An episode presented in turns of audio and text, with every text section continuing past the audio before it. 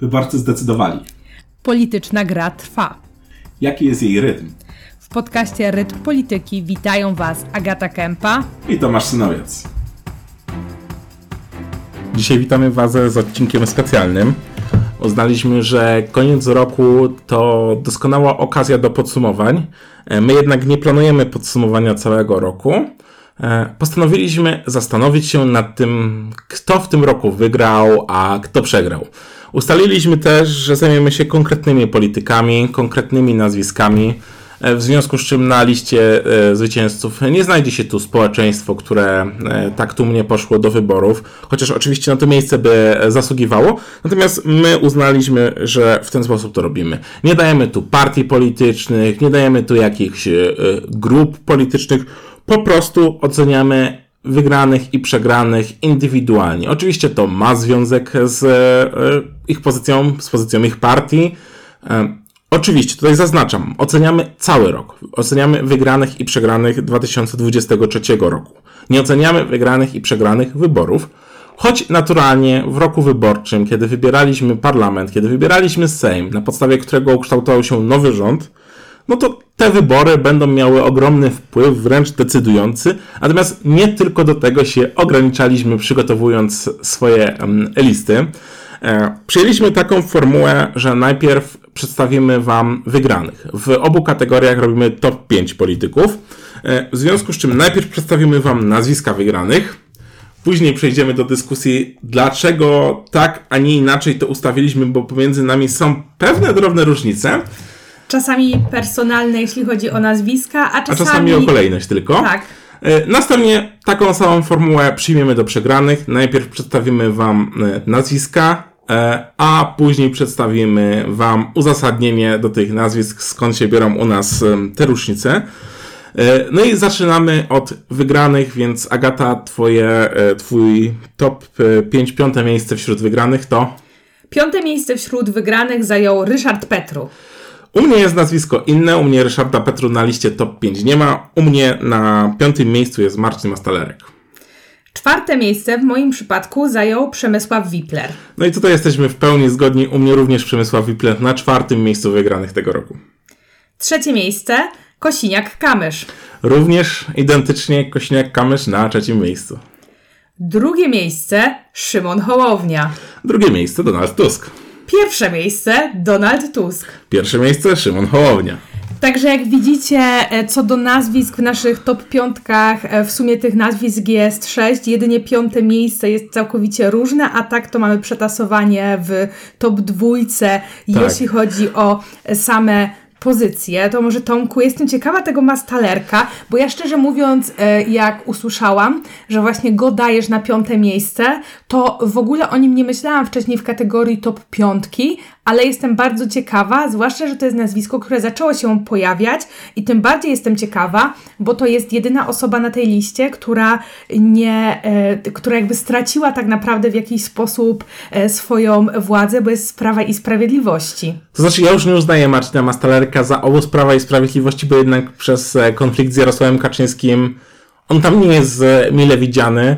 E, zresztą jak pomagał w kampanii wyborczej Andrzeja Dudy, tej ostatniej, to dopiero po kampanii się o tym dowiedzieliśmy, bo Duda nie chciał o tym, nie, nie chciał, żeby prezes o tym wiedział i Marcin Mastalek też nie chciał, żeby PiS, PiS o tym wiedział, że on mu tak bardzo pomaga. Natomiast co, no po wyborach uzyskał funkcję w Pałacu Prezydenckim. To, jak, to, że to jest jedna funkcja, to jest jedno. Dwa, to, że Marcin Mastalerek stał się takim trochę e, wiceprezydentem rozgrywającym w Pałacu Prezydenckim. E, to mimo wszystko jest silniejsza pozycja niż miał jako taki nieoficjalny doradca, nawet jeżeli te jego wpływy były duże, co buduje jego pozycję. E, fakt, że Andrzej Duda jest teraz opozycyjnym wobec rządu prezydentem też powoduje, że niejako pozycja, znaczenie E, tego obozu prezydenckiego, w którym Martin Mastalerek odgrywa taką trochę kierowniczą rolę, też pokazuje, że jego pozycja znacząco wzrasta, bo to on w, prawdopodobnie w dużym stopniu będzie odpowiadał za tę strategię. Oczywiście ta pozycja daje mu duży dostęp e, do mediów. Możemy różnie oceniać jego pierwsze rozegrania E, choćby z e, wetem e, prezydenckim pierwszym wobec nowego rządu. Natomiast mimo wszystko Marcin Mastalerek jest w tej chwili osobą, która bardzo na prawicy urosła, jest jednym z rozgrywających. Natomiast, no, może ty powiedz, dlaczego Ryszard Petru, ja ci powiem, dlaczego u mnie Ryszarda Petru nie ma. Może ja o Ryszardzie Petru pomyślałem, ale prawdę mówiąc, nie mam przygotowanej listy top 10, ale myślę, że gdybym ją zrobił, to Ryszard Petru, mimo że uważam go za wygranego, tego roku, to wydaje mi się, że e, znalazły się dalej niż w dziesiątce. O, e, to u mnie Ryszard Petru znalazł się e, taki w dosyć oczywisty sposób, bo na początku myślałam, że będziemy omawiać top trójkę, to wtedy wiedziałam, że on na top 3 nie zasługuje. Niemniej z przyjemnością obserwowałam powrót Ryszarda Petru do polityki. On przed 2023 rokiem tak naprawdę trochę zniknął, nie był widoczny medialnie, raczej się nie pojawiał, a w momencie, w którym e, dołączył do list z trzeciej drogi, e, kiedy oficjalnie jakby przeszedł e, przemianę z prezesa niegdyś nowoczesnej, kiedy już jakby nie był związany z nowoczesną i przeszedł już w pełni na trzecią drogę, to zaczął się coraz więcej w tych mediach pojawiać i to w takich mediach dosyć znaczących, ogólnopolskich, było o nim dużo jakby bardziej głośno. Było widać to zainteresowanie nim polityczne, e, było widać zainteresowane, e, zainteresowanie medialne.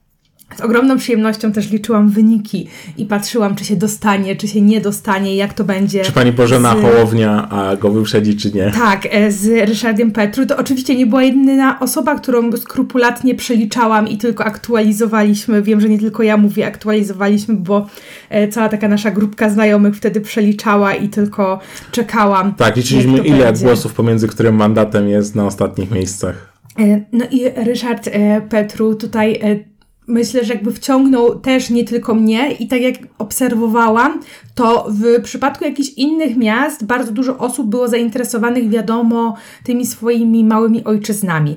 Richard Petru, jak dla mnie, był interesujący właśnie na takiej arenie e, ogólnopolskiej. Pamiętam też e, nasz jeden odcinek sprzed, no to chyba już teraz kilku miesięcy, kiedy mówiliśmy o tym, że on jest wygranym właśnie częściowo tej kampanii wyborczej, tak w jednym tygodniu bo się tak e, pojawił. Tak, to był ten wiec e, w Poznaniu e, Sławomira Mencena, tak. na którym pojawił się Ryszard Petru. No i e, było to drugie zwycięstwo Ryszarda Petru nad Sławomirem Mencenem. Właśnie, on kilkukrotnie wygrał nad Sławomirem Mencenem. Pierwsza to była ta sławna debata między Mencenem a Petru w RMF-ie. Tak, i od tego się jego powrót zaczął. Od wtedy się jego powrót y, zaczął. Mm, I tyle jakby tych takich powrotów y, było. Trochę ten jego powrót się zakończył jednocześnie z 15 października i z przeliczeniem wszystkich e, wyborów, ale jeśli chodzi o kampanię, biorąc pod uwagę, że to nie była osoba, która w oczywisty sposób znalazła się na liście, jak dla mnie przyciągnęła taką uwagę i zaliczyła ten powrót polityczny. Mm, jestem ciekawa, jak ten powrót będzie wyglądał właśnie w 2024 dalej. Czy będzie jego kontynuacja, czy po prostu to będzie tylko taki kilkutygodniowy, kilkunastotygodniowy rzut kampanijny zakończony wynikiem z 15 października. Znaczy, ja się właściwie ze wszystkim zgadzam. W pełni się pod tym popisu, podpisuję. Dla mnie Ryszard Petru jest wśród zwycięzców e, mhm. tego roku. Natomiast moim zdaniem to jest za mało, żeby znaleźć się jednak w top 5, ponieważ mimo tego powrotu, mimo tej rozpoznawalności, medialności, to jednak Ryszard Petru w trzeciej drodze dalej pozostaje samotnym wilkiem, mhm. E, bez silnego zakorzenienia w strukturach, tak. bez dużego wpływu na decyzyjność e, partii E, a wiele jego występów w mediach to jednak jest, ja uważam inaczej, ale w partii będziemy głosować inaczej. E, co pokazuje, że mimo tego jego powrotu w Sejmie jest on jednym z bardziej rozpoznawalnych, ale jednak outsiderów w ramach e, swoich formacji mhm. politycznych. I z tego względu dla mnie on nie zasługuje na top 5. Ale gdybyśmy robili, no tak jak mówię, top 10, to nie, nie przemyślałem tego, nie mam rozpiski, tak. a to musiałbym jednak chwilę się pozastanawiać, jak to poszeregować dalej. Wydaje mi się, że w top 10 by się nie znalazł, ale w top 20 już z pewnością u mnie Ryszard Petru też by był, też zostałby doceniony. Mhm.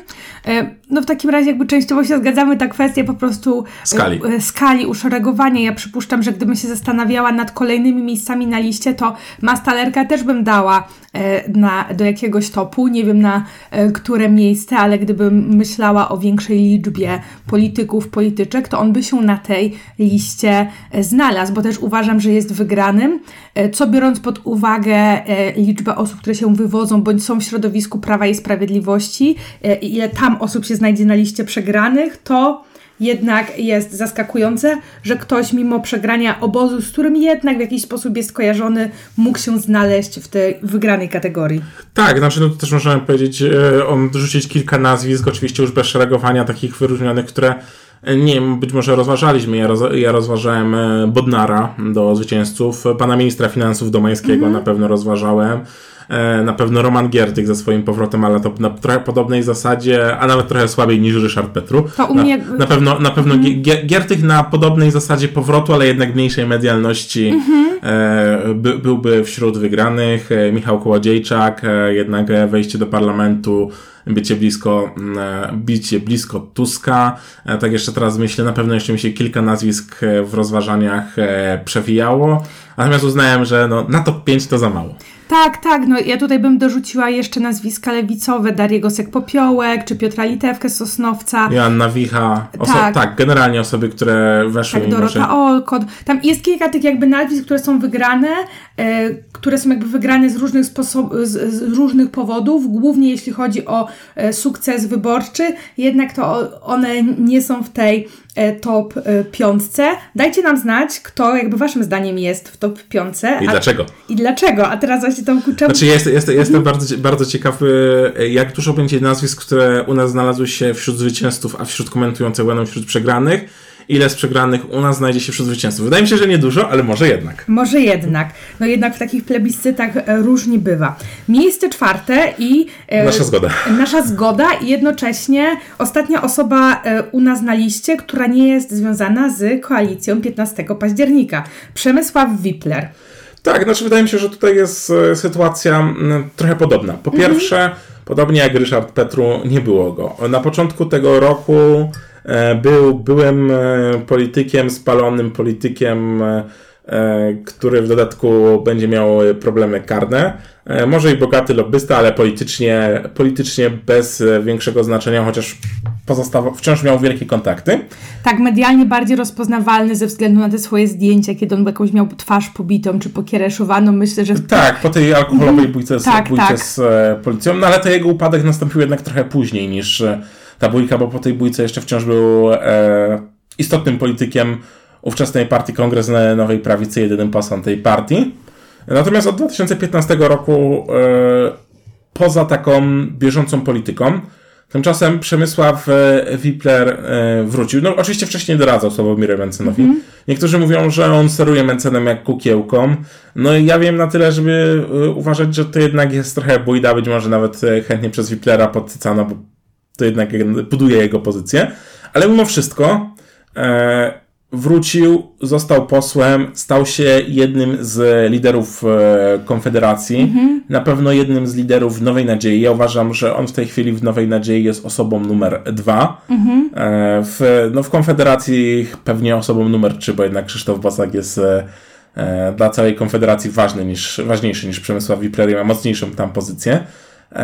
No ale zbudował się ogromnie, e, jest silną postacią w ramach swojego ruchu, jest osobą też jedną z bardziej medialnych, no wśród tych 18 posłów nie każdy ma jednak taką ekspozycję i widoczność e, medialną.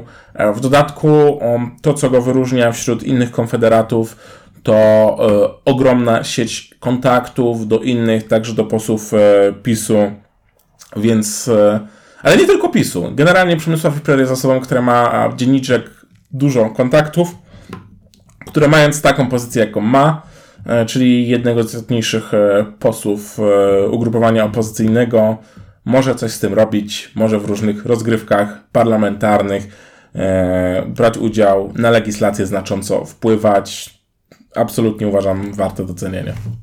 E, ja się tutaj z Tobą w pełni zgadzam. Właśnie powiedziała, dlaczego u mnie wylądował wyżej niż Ryszard Petru. Głównie ze względu na to, co Ty powiedziałeś, czyli że on poza takim swoim powrotem i byciem medialnym, e, to ma jednak e, wpływy na ugrupowanie, z którego kandydował. Jest jakby w ramach tego ugrupowania dużo silniejszy niż Ryszard Petru w ramach Polski 2000 50 e, i stąd właśnie te czwarte miejsce dla Przemysława e, Wiplera i jednocześnie uważam, że to też w ramach e, Konfederacji jest jedyna osoba, która jest jakby wygraną, bo wszyscy inni albo są w stronę przegranych, albo są w stronę trochę wygranych, trochę przegranych, takich ambiwalentnych. Tak, do, do 13 grudnia myślę, że jeszcze Grzegorz Braun mógłby być na liście wygranych, wygranych ale... ale po 13 grudnia już niekoniecznie. Tak, tak. E, więc jakby była, myślę, lista osób ambiwalentnych, czyli które są jednocześnie wygrane i przegrane, to w tej top piątce bym miała sporo osób z Konfederacji. Przynajmniej tak jak y, myślę na start, bo one też właśnie wzajemnie na siebie bardzo wpływały, zwłaszcza jeśli chodzi y, o ten negatywny wpływ, że potrafiły siebie ciągnąć w dół. Sławomir Mencen i Krzysztof Bosak, pewnie gdyby nie Grzegorz Braun, byliby dużo wyżej i byliby pewnie bliżej. Zwłaszcza Krzysztof przegranej, zwłaszcza Krzysztof Bosak, bo Sławomir Mencen miał też inne wpadki, jak na przykład przegrane z Ryszardem Petru, o którym tak, mówiliśmy. Tak, ale też na pozycję Sławomira Mencena aż tak wyskok Grzegorza Brauna nie tak. wpłynął, a jednak pozycja Krzysztofa Bosaka została zachwiana. Tak, tak, więc e, do 13 grudnia bym się zastanawiała, czy Krzysztof Bosak nie jest w wygranych i Grzegorz Braun też. Pewnie nie w top 5, ale na pewno w jakiś top 15, 20 by już się znaleźli po 13 grudnia? Nie. Znaczy, ja prawdę mówiąc nie wiem, czy Krzysztofa Bosaka, jakbym robił top 15, tak jak mówię, no musiałbym przemyśleć dużo mm -hmm. więcej nazwisk, bo przemyślając top 15 trzeba byłoby przemyśleć ponad 100 nazwisk tak naprawdę. Tak. Przemyślając e, piątkę, ja wziąłem na warsztat ponad 30 nazwisk, więc... E, więc tym bardziej tu. No a dlaczego Kośniak-Kamysz na trzecim miejscu u Ciebie? Dlaczego Kośniak-Kamysz na trzecim miejscu? Dla mnie to... Yy Chyba głównie ze względu na udaną współpracę, mimo wszystko, y, jako pod szyldem e, trzeciej drogi. Zastanawiałam się właśnie tutaj nad tym e, trzecim miejscem. I jeśli chodzi o trzecie miejsce, to brałam, czy w ogóle te już finalne górne miejsca, brałam pod uwagę głównie polityków, którzy jednak mają sporą rozpoznawalność na arenie ogólnopolskiej, bo wiadomo, że takich mniejszych, lokalnych rozgrywkach okręgowych i tak dalej, to są osoby, które mogły zaliczyć duże, jakby wyższe skoki i wygrane, a e, w tym przypadku e, jednak skupiłam się na tych, którzy będą też rozpoznawalni. Kosiniak-Kamysz, pomimo tego, że nie było do końca wiadomo, zwłaszcza w pierwszej połowie 2023, jaka jest jego pozycja tak naprawdę w PSL-u, jak będą się układały te e, wybory, to finalnie stworzył listę. Stworzył listę, która tak naprawdę zaskoczyła wszystkich dobrym e, wynikiem. E, wprowadził sporo posłów, wrócił do rządzenia jeszcze jakby w rządzie też ma bardzo wysoką e, pozycję, czego myślę, że przez dłuższy czas też można było się nie spodziewać. E, w trzeciej drodze wiemy, że wiele osób, między innymi ty, wieszczyłeś też e, upadek, może niekoniecznie zawsze pod ten próg, ale też dużo gorszy wynik. Ja wierzyłam w trzecią drogę, no i to też jest między innymi zasługa Kosiniaka Kamysza, który też w tym 2023, moim zdaniem po tej porażce w wyborach w 2020 roku, kiedy e, finalnie jakby najpierw miał ten gigantyczny skok w sondażach, a potem miał bardzo słaby kilkuprocentowy wynik, on tam miał chyba około 2% wtedy e, tego wyniku w tych wyborach prezydenckich, to w tym roku dopiero udało mu się jakby powrócić i zmyć z siebie tamto jakby widmo e, porażki i w jakiś sposób ustabilizować i przywrócić tą rolę bycia czołowym politykiem e, e, Polskiego Stronnictwa Ludowego i jednocześnie jednym z głównych liderów tak naprawdę tej koalicji 15 października. Bo wiadomo, jak myślimy o tej całej koalicji rządzącej, to tą główną twarzą jest Donald Tusk, ale jeśli byśmy już myśleli o poszczególnych innych liderach, to jest dużo lepiej, e, jakby to on dużo lepiej wypada, plus w tej układance rządowej widać, że on wywalczył też dużo lepsze jakby miejsca, podobnie jak Szymon Hołownia, yy, dla jakby osób, e, z, któ- jakby z którymi współpracują w ramieniu, z ramienia Polski 2050, PSL-u czy tam trzeciej e, drogi, niż e, nowa lewica. Tak, znaczy ja zasadniczo mógłbym powiedzieć tak, że e, dla mnie Kośniak-Kamysz jest oczywistym zwycięzcą, a powód, dla którego jest na trzecim miejscu jest taki, że jest jeszcze dwóch polityków, którzy wygrali jeszcze bardziej. E, I w zasadzie do tego bym sprawdził sobie uzasadnienie, dlaczego trzecie miejsce. E, no bo wszystko to, co powiedziałaś. E, wicepremier, minister obrony narodowej, e, to też e, przypominam, e, minister obrony narodowej to jest obecnie bardzo ważne ministerstwo, e, które też bardzo pozwala się budować. To też jest ministerstwo, które daje. E, łatwo zrobić sobie zdjęcia, już to kiedyś mówiliśmy. E, dużo łatwiej sobie zrobić zdjęcia z e, nowo przybyłymi Abramsami czy e, wyrzutniami Czumno niż z. E, no nie, nie wiem, z, z, z jakimiś innymi, z innych ministerstw. Traktorami na polu, gdyby był ministrem rolnictwa, a to z rolnictwem PSL był cały czas i jeszcze jest cały czas Tak, kojarzony. poza, poza, poza tym rząd nie kupuje, e, nie kupuje jakby tra, traktor, traktor, traktorów, którymi się później, później chwali. E, A jednak Ministerstwo Obrony to jest ważne ministerstwo, plus dodatkowo jest tam osobą, która tak jakby przez Ministerstwo Obrony ma większe kontakty z e, prezydentem i też wiemy, że ich osobiste relacje są lepsze niż innych członków e, rządu, co też w pewien sposób podbudowuje jego pozycję. Ja bym też rozwinął to wewnątrz partii, bo oczywiście Kośniak-Kamysz miał na początku roku też bardzo silną pozycję w partii.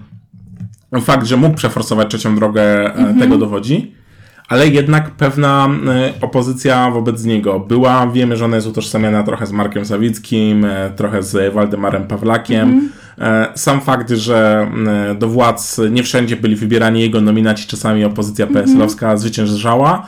E, A teraz on się zbudował też tym, że sam PSL zwiększył liczbę swoich e, posłów. Tak. Nie, nie tylko jako komitet, ale też sam PSL po prostu bardzo wiele osób wciągnął tych takich typowo PSL-owych.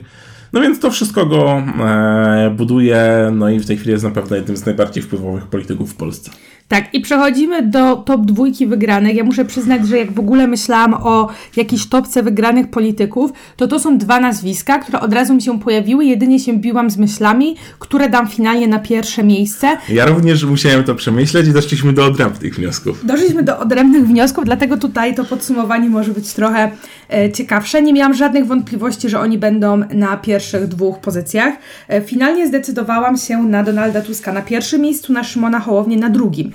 E, ty na odwrót. Dlaczego tak? E, To znaczy, jakby no powody, dla których oni są tu, gdzie są, czyli i jakby e, to, że jeden został premierem, drugi marszałkiem Sejmu, kwestia u Hołowni popularności. No u Tuska oczywiście to, że niepodzielnie kieruje zarówno rządem, jak i koalicją. Co też jest o tyle ważne, że to jakby też należy poczytać za sukces, bo mogły być tu jakieś opory. E, Natomiast powody, dla których u mnie Szymon Hołownia wygrał, e, to jest e, kwestia tego, że jednak moim zdaniem to on się bardziej zbudował.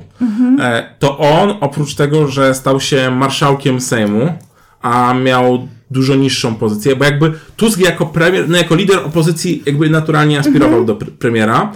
Szymon Hołownia do marszałka Sejmu nie miał tak oczywistej drogi, a jednak zbudował.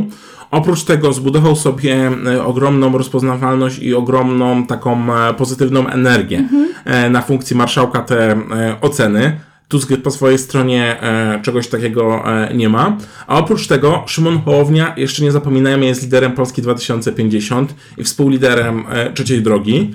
A to jednak jest też tak, że on oczywiście tą partię miał, posłów miał, ale to nie była istotna parlamentarna Tak. frakcja. A on tą frakcję zbudował, a jej nie miał. Donald Tusk, drugi najliczniejszy klub w parlamencie, miał także przed tym rokiem a Szymon Hołownia miał koło i to jeszcze zebrane z innych ugrupowań, z takich posłów, co odeszli, a teraz wprowadził liczną e, własną e, grupę, e, wpływając także w dużym stopniu na rząd. No i też brałem pod uwagę to, że moim zdaniem wybory dla obecnego rządu, a wówczas opozycji, wygrał nie Donald Tusk, ale właśnie Szymon Hołownia i Władysław Kośniak-Kamysz, to znaczy oni trzecią drogą i tym, że oni rozszerzyli swój elektorat, że odebrali trochę Konfederacji, że odebrali trochę na wsiach, to było przesądzające, to był według mnie przesądzający wpływ o tym, że oni są w ogóle e, u sterów, więc e, według mnie jakby te argumenty przeważają nad e, Tuskiem jako premierem. A co u Ciebie przeważyło, że Tusk jako premier jest jednak na pierwszym miejscu? Przede wszystkim to, że właśnie Tusk jest premierem, to, że on jest tą osobą, która rozgrywa te karty najbardziej. Zgadzam się jakby ze wszystkim, e, co powiedziałeś o Szymonie Hołowni. Ja dlatego go właśnie nie miałam żadnych wątpliwości, żeby dać Szymona Hołownię na moje top 2 i od razu wiedziałam, e, że on się w tym top 2 znajdzie. E, jednak moim zdaniem, pomimo tego, że ma ogromną jakby moc rozgrywania i bardzo się zbudował Szymon Hołownia, to jednak domina, dominacyjną rolę odgrywa odgrywa tutaj Donald Tusk. E, I to tak naprawdę nie tylko jeśli chodzi o budowanie tego rządu, wprowadzenie koalicji 15 października, ale już znacznie wcześniej. Tym pierwszym ważnym wydarzeniem to jest przecież e, marsz z 4 czerwca, czyli tak naprawdę e, wydarzenie z pierwszej połowy 2023. To znaczy, ja się zgadzam, że Donald Tusk jest najbardziej rozgrywającym i najważniejszą, najsilniejszą mhm. postacią. Tylko, że Donald Tusk najważniejszą, najsilniejszą postacią na początku 2023 roku już był. Szymon Hołownia moim zdaniem jednak e, w ramach e, tego mhm. układu obecnie rządowego, a wówczas opozycyjnego, e, dużo większy postęp zaliczył niż Donald tak, Tusk. Tak, tak, no ale dla mnie jednak to, że Donald Tusk jest to najbardziej rozgrywającą postacią, miało to dominujące znaczenie, biorąc pod uwagę, że on jednak nie jest to najważniejszą postacią w polskiej polityce przez ostatnie kilka lat, a dużo większe znaczenie kilka lat temu, rok temu jeszcze mieli politycy Prawa i Sprawiedliwości. Donald Tusk, pomimo tego, że miałam jakby jakieś wątpliwości, jak on powróci do polskiej polityki, jak będzie wyczuwał nastroje. Świetnie wyczuł nastroje z e, marszem 4 e, e, czerwca. Tego mu nie można odmówić. To też był jednocześnie taki ogromny pik wtedy dla koalicji obywatelskiej w sondażach. No i przy okazji zawahanie dla trzeciej drogi, które się wtedy zaczęło. Wiemy, że finalnie trzecia droga z tego wszystkiego dobrze wybrnęła. Donald Tusk jedynie tak naprawdę dla mnie jakby takim mm, punktem, przy którym się jakby zastanawiałam, to to w jaki sposób on też e, wypadł e, w trakcie debaty przedwyborczej, że on jednak retorycznie, charyzmatycznie nie wypada aż tak dobrze medialnie jak Szymon Hołownia. Pod tym względem, gdybym miała powiedzieć e, top jeden wygranych charyzmatycznych polityków 2023, to dałabym na pewno Szymona Hołownię, ale Donald Tusk też jest dla mnie wygranym, bo było bardzo dużo głosów, że on powinien stworzyć jedną listę, bo wtedy koalicja na pewno wygra z e, PiSem. Finalnie nie stworzył tej jednej listy, ale tak naprawdę ona nie była stworzona jedynie na papierze, jak dla mnie tego 15 października, ale potem było widać, że y, już jest. No co prawda z tej jednej listy wyłamała się partia razem, ale to dyskusja na. Y, znaczy to nie, no, no, nie, no, nie jest jedna, jedna kwestia jednej listy, bo ci, którzy byli przeciwnikami jednej listy, jak Szymon Hołownia i Władysław Kośniak-Kamysz, też nie odżegnywali się e, od tego, że idą wspólnie pod tak, władzę, ale tak, z no różnych list. Tak, no właśnie dlatego też e, on od początku tak naprawdę miał dominującą rolę, on od początku jakby to e, wszystko wyznaczał i to, że jednak niewątpliwie dla mnie jest najważniejszą postacią w 2023 w polskiej polityce, sprawiło, że dałam go na pierwszym miejscu, pomimo tego, że tak jak ty uważam, że Szymon Hołownia zbudował się bardziej, że ten progres jest jakby większy, tylko że przez to, że on jednak ma mniejsze znaczenie niż Donald Tusk, to go dam na drugim e, miejscu. No tak, no, ja akurat uważam, że jakby w kontekście roku, no to mhm. to daje zwycięstwo Hołowni. Gdybym oceniał, kto jest najbardziej wpływowym politykiem w Polsce, no to oczywiście u mnie też Donald Tusk tak, byłby tak. na pierwszym miejscu. No ale też startował z dużo wyższej pozycji, dlatego za ten rok dostaje miejsce drugie Czyli w sumie to się ze sobą zgadzamy, tylko inaczej argumentujemy to, dlaczego akurat pierwsze miejsce ta, a nie inna osoba. Tak, myślę, że akurat w pierwszych dwóch miejscach to też, jeżeli będą jakieś spory wśród e, słuchaczy komentujących, e, to o kolejność tych dwóch pierwszych miejsc, a nie one, o to, kto na tych dwóch pierwszych miejscach się znajduje. Tak. No i myślę, że przechodzimy do mm, przegranych. Tak. E, tutaj też pojawiło się e, wiele nazwisk. E, mhm. Ja zacznę od swojego piątego, Janusz Korwin-Mikke. Piąte miejsce, Janusz Korwin-Mikke. Tak, zdaje się zgadzamy. Miejsce czwarte, Mariusz Kamiński. Miejsce czwarte, Grzegorz Schetyna. Miejsce trzecie, Mariusz Błaszczak. Miejsce trzecie, Elżbieta Witek. Miejsce drugie, Jarosław Kaczyński. I tutaj mamy taką małą zmianę, bo ja mam miejsce drugie e, Mateusz Morawiecki. Miejsce pierwsze Mateusz Morawiecki. Miejsce pierwsze Jarosław Kaczyński. Tak, czyli znowu zmiana na pierwszych dwóch miejscach, ale więcej, bo dwie różnice na miejscu trzecim i czwartym u nas. Tak, tak. tak, tak. To może zacznijmy od tego piątego po raz kolejny. Dlaczego Janusz Korwin-Mikke na miejscu piątym? Znaczy, to się wydaje dość e, oczywiste. E, wyleciał z parlamentu, był posłem, już nie jest mimo poprawy w wyniku swojego ugrupowania. E, wyleciał ze swojego ugrupowania. E, oczywiście on już nie był prezesem w dniu wyborów, e, ale wciąż Janusz Korwin-Mikke to jednak było nazwisko, mimo że słabnące, tracące na znaczeniu, także przez cały ten rok, także przed Tak. wyborami, co też podkreślam dla tego znaczenia.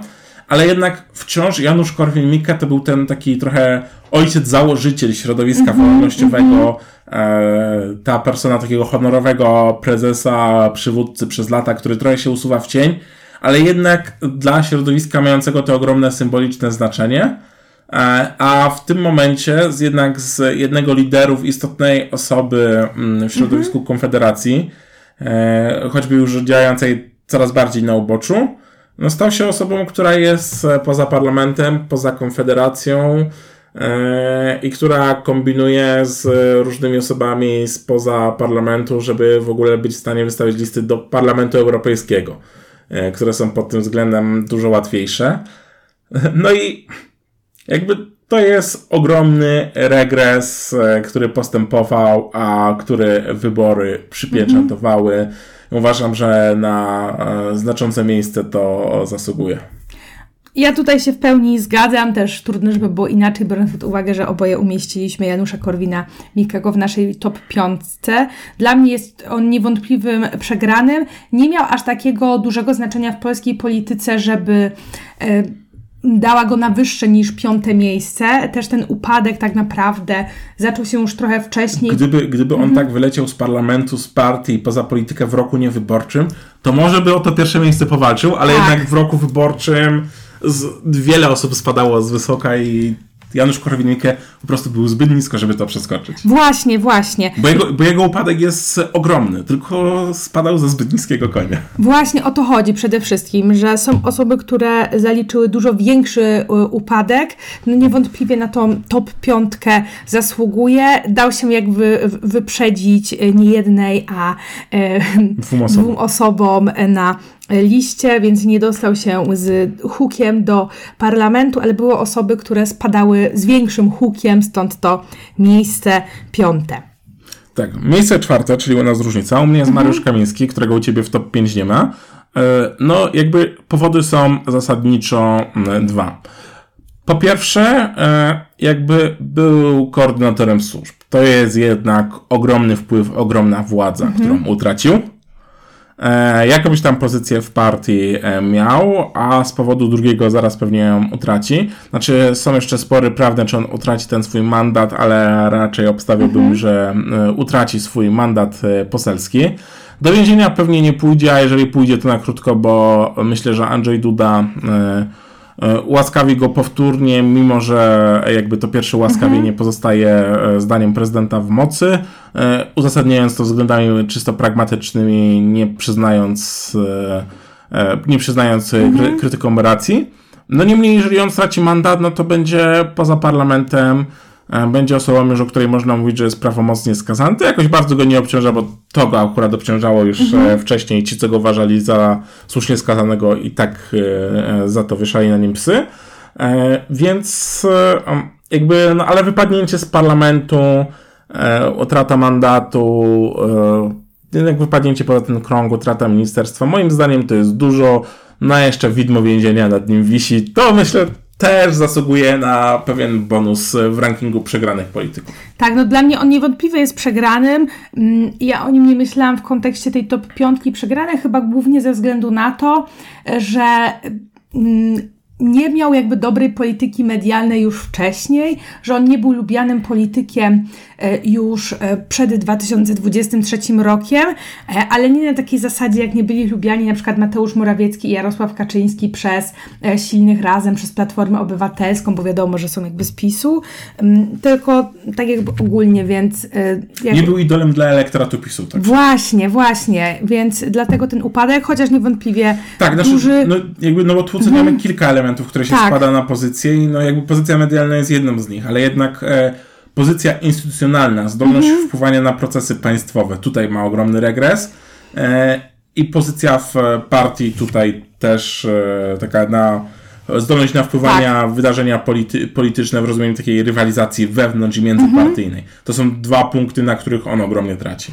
Tak, no u mnie czwarte miejsce Grzegorz Schetyna y, i tutaj też na pewno bardziej jakby przeważył już ten e, upadek e, medialny. Medialny? Medialny, no, no dlatego, wewnątrzpartyjny bardziej. wewnątrzpartyjny i medialny, bo jednak Grzegorz Schetyna jak dla mnie jest bardziej rozpoznawalnym, może przez ostatnie kilka tygodni nie, ale na tle całego 2023 roku jest bardziej rozpoznawalnym politykiem e, niż e, Kamiński.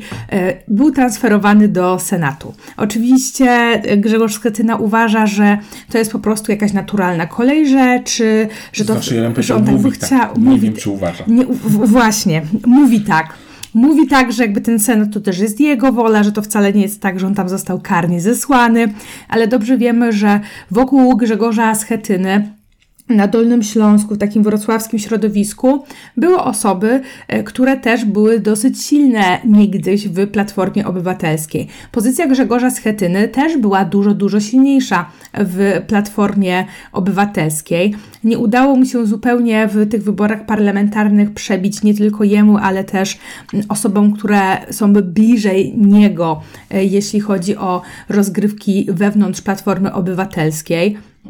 Ale nie dość, że jakby by w, ogóle jakby nie miał dobrego miejsca na liście, to po prostu na niej nie był, jeśli chodzi o wybory do Sejmu. Ale też wielu jego ludzi. No, bo ja też Tak. Grzegorza Schetynę rozważałem dla top piątki. Dla mnie ostatecznie znalazł się tuż za top piątką. W top 10 absolutnie z pewnością by się znalazł. Tak, y, stąd jakby to y, czwarte miejsce.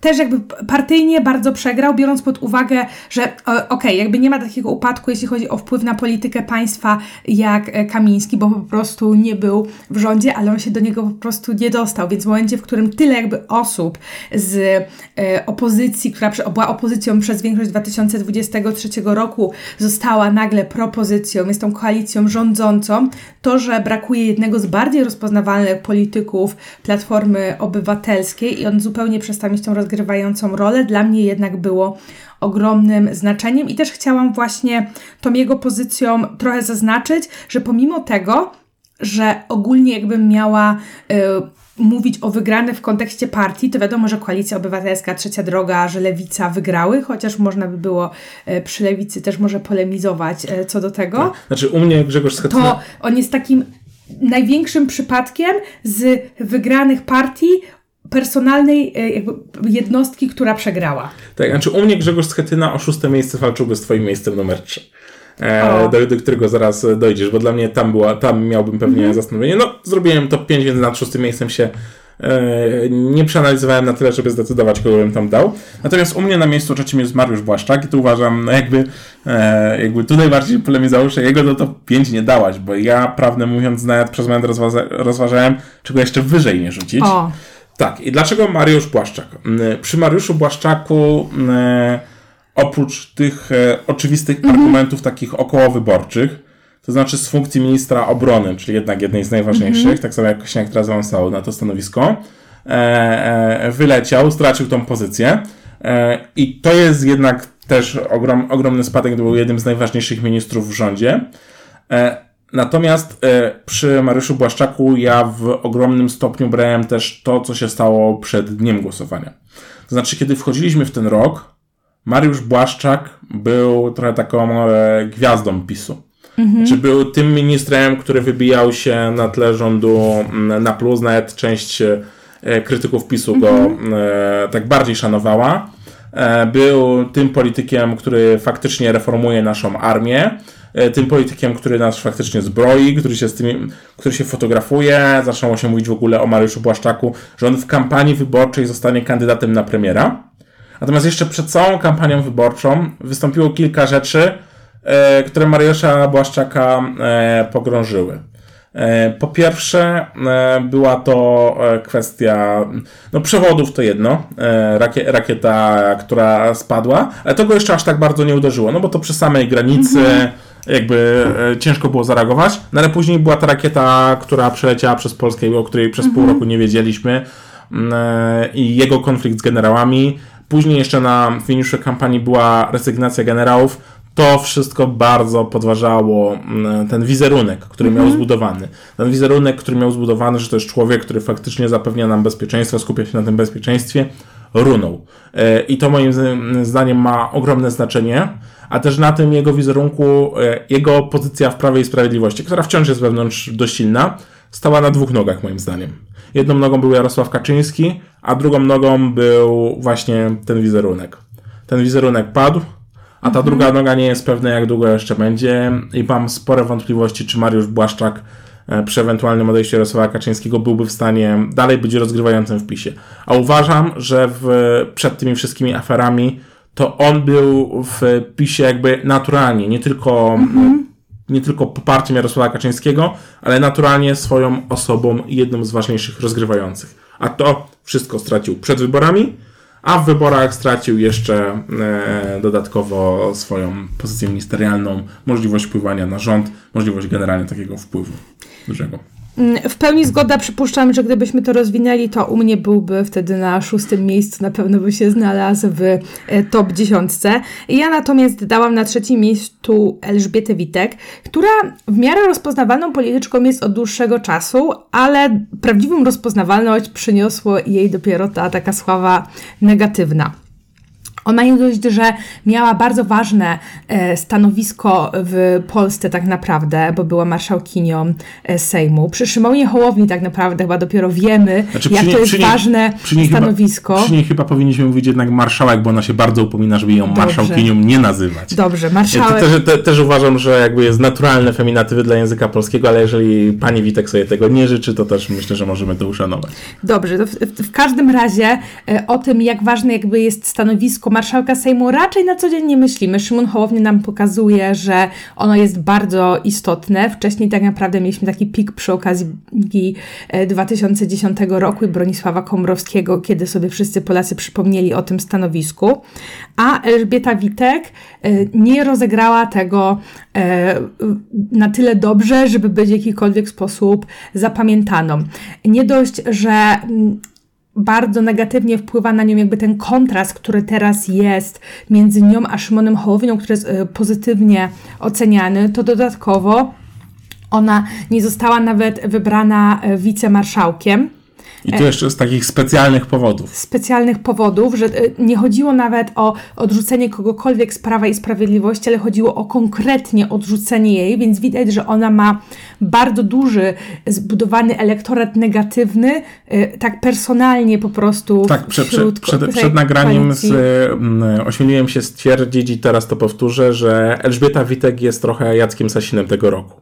Oczywiście To znaczy Jacek Sasin memowo oczywiście wydaje mi się pozostanie silniejszy, e, natomiast jednak trzeba powtórzyć, bo przegramy, mimo że to jest zdanie wypowiedziane do Elżbiety Witek, e, a nie przez Elżbietę Witek, tak mocno do niej przylgnęło, E, I to jest zdanie, które w e, polskim języku, w polskiej memosferze e, pozostanie. E, I ta reasumpcja ogromnie będzie jej ciążyła Tak. przez dalszą karierę. Tak, tak. Więc na to się jakby nie złożyły tylko same wybory, ale to wszystko, co się toczyło w 2023 roku. Y, Ona jakby w PiSie była na tyle, jakby po, powiedziałabym wcześniej, że rozpoznawalną medialnie też osobą, że w jakiś sposób e, była tam jakby w top może dwudziestce polityków Prawa i Sprawiedliwości, o których się mówi, a ostatnio się mówiło o niej e, wyłącznie negatywnie. Dla mnie to też jest e, spory mm, upadek. I też przez to, że PiS w końcu, myślę, y, cały czas na początku jej bronił, ale finalnie będzie pewnie zależało na jakimkolwiek kontakcie pewnie z, mm, z koalicją 15 października. Znaczy mają przez konwent seniorów, tak. ja wiem, uważam, że prezydium jest bolesne, brak członka prezydium. Ale wydaje mi się, że jeżeli pozostaną przy tej narracji pokrzywdzonych, to to lepiej mi się opłaca nikogo tam nie wysyłać. Zobaczymy, jak to będą rozgrywać. W każdym razie dla mnie Elżbieta Witek jest przegraną, bo po prostu słowo przegrana się nam, z nią kojarzy, że to po prostu jest słowo, które do niej przylgnęło e, i w jakiejkolwiek takiej narracji, w debatach mm, ona się kojarzy po prostu z negatywnymi jakimiś słowami, że jest przegrana, jest niewybrana, e, że źle prowadziła Sejm, że wokół niej nie było za bardzo żadnych pozytywnych e, skojarzeń. Plus dodałbym jeszcze kwestię tego, że jej wizerunkowi bardzo zas- zaszkodziła sprawa jej męża, e, który leżał na ojomie bardzo długi czas, taki ponadstandardowy, e, który inni nie leżą. E, I tam jedna z pani, e, której mąż umarł w tym szpitalu, jakby nawet e, zaczęła skarżyć to, twierdząc, że tam są polityczne wpływy i że przez to, że mąż pani Witek leżał e, na tym ojomie, to zabrakło miejsca dla jej męża. E, no i to jest e, też kwe- kwestia taka, że jakby ta sprawa się ciągnęła i też obciążała medialnie Elżbietę Witek, więc też bym dołożył do rzeczy, które się e, przyczyniły do jej słabej pozycji. Czyli rozumiem, że u Ciebie Elżbieta Witek byłaby pewnie na szóstej pozycji. Z Grzegorzem Schetyną by rywalizowała.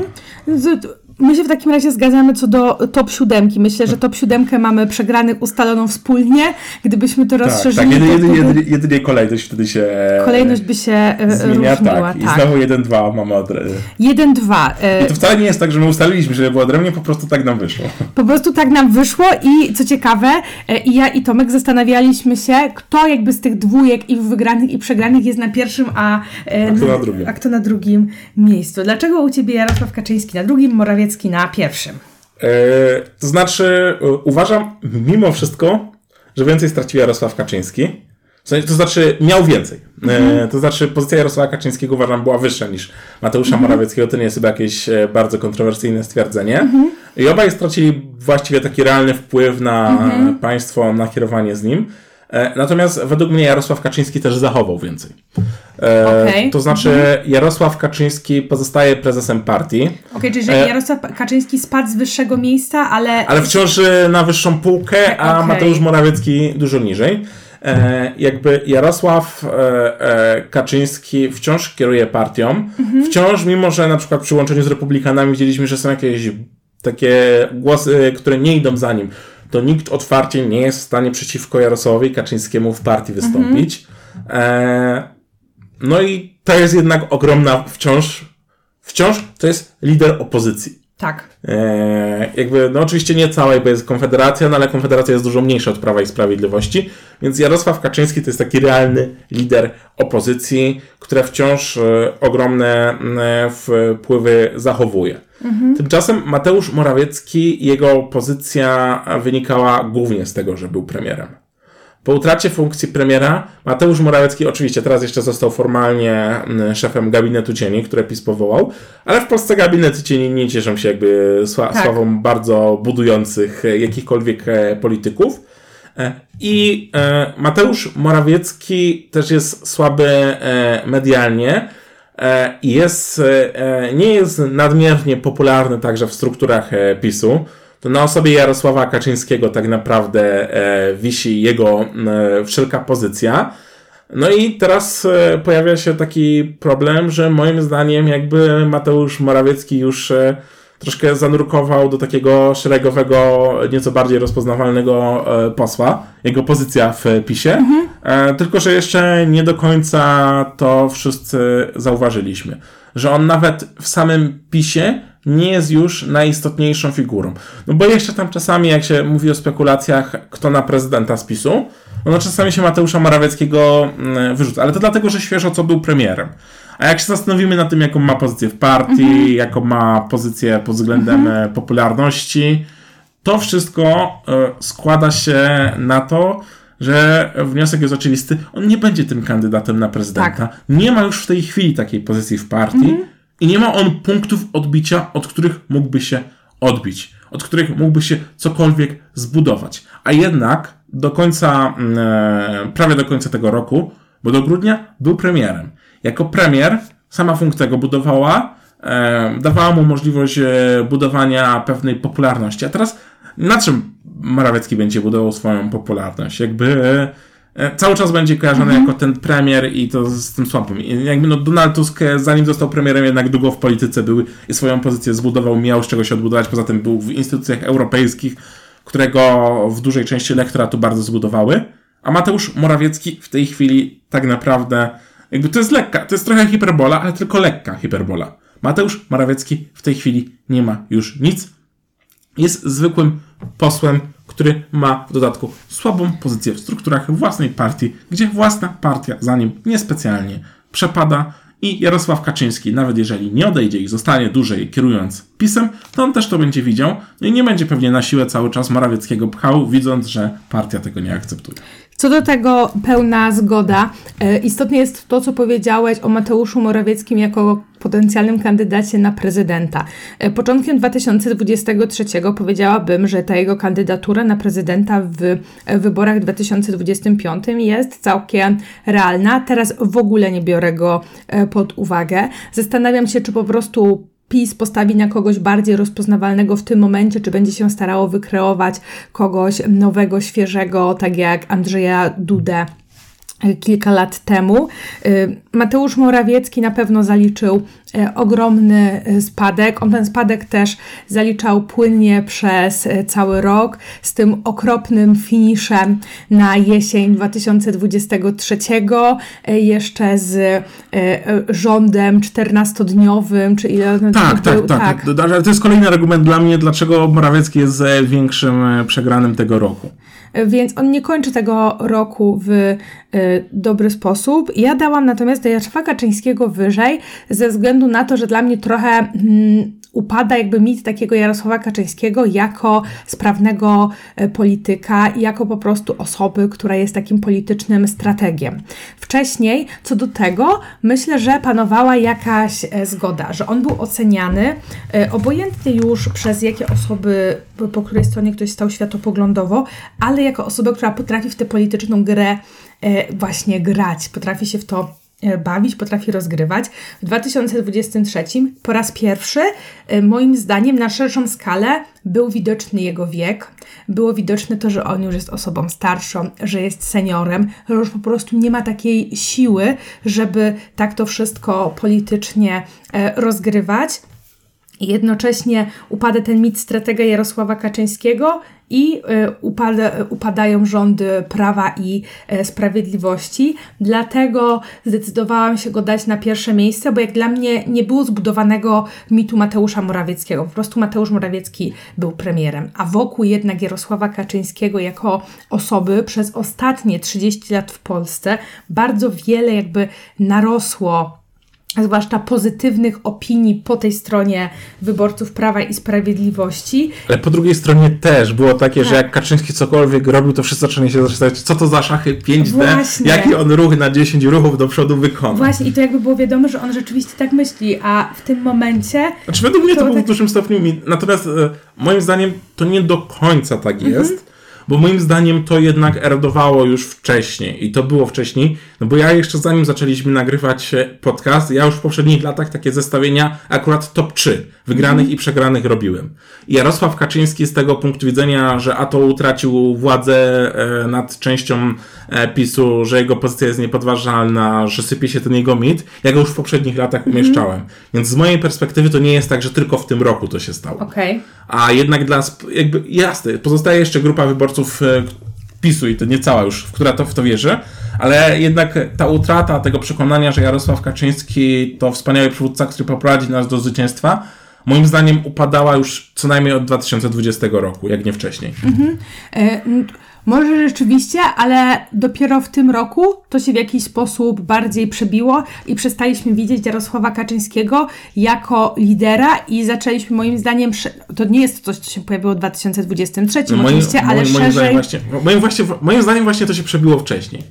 A właśnie, w 2023 to się też pojawiło wcześniej, e, ale zaczęliśmy też mówić o tym, że powinno nastąp e, powinna nastąpić zmiana na stanowisku e, lidera w Prawie i Sprawiedliwości, bo Jarosław Kaczyński nie jest już w stanie być tym w pełni sprawnym, efektywnym liderem i to moim zdaniem opinie o nim w tym roku zdominowało, w poprzednich latach aż tak bardzo nie, stąd Jarosław Kaczyński na pierwszym miejscu. No tak, ja uważam, że jednak to jest wciąż na drugie miejsce Mateusz Morawiecki utracił właściwie wszelkie wpływy. No i myślę, że tym kończymy to specjalne wydanie Rytmu Polityki. E, czekamy na Wasze głosy, co sądzicie o naszej liście i jak wyglądają Wasze listy przegranych i wygranych tego roku. Życzymy Wam e, dobrej, wesołej zabawy sylwestrowej, szczęśliwego nowego roku i słyszymy się po nowym roku. Mówili dla Was Tomasz Snowiec I Agata Kępa.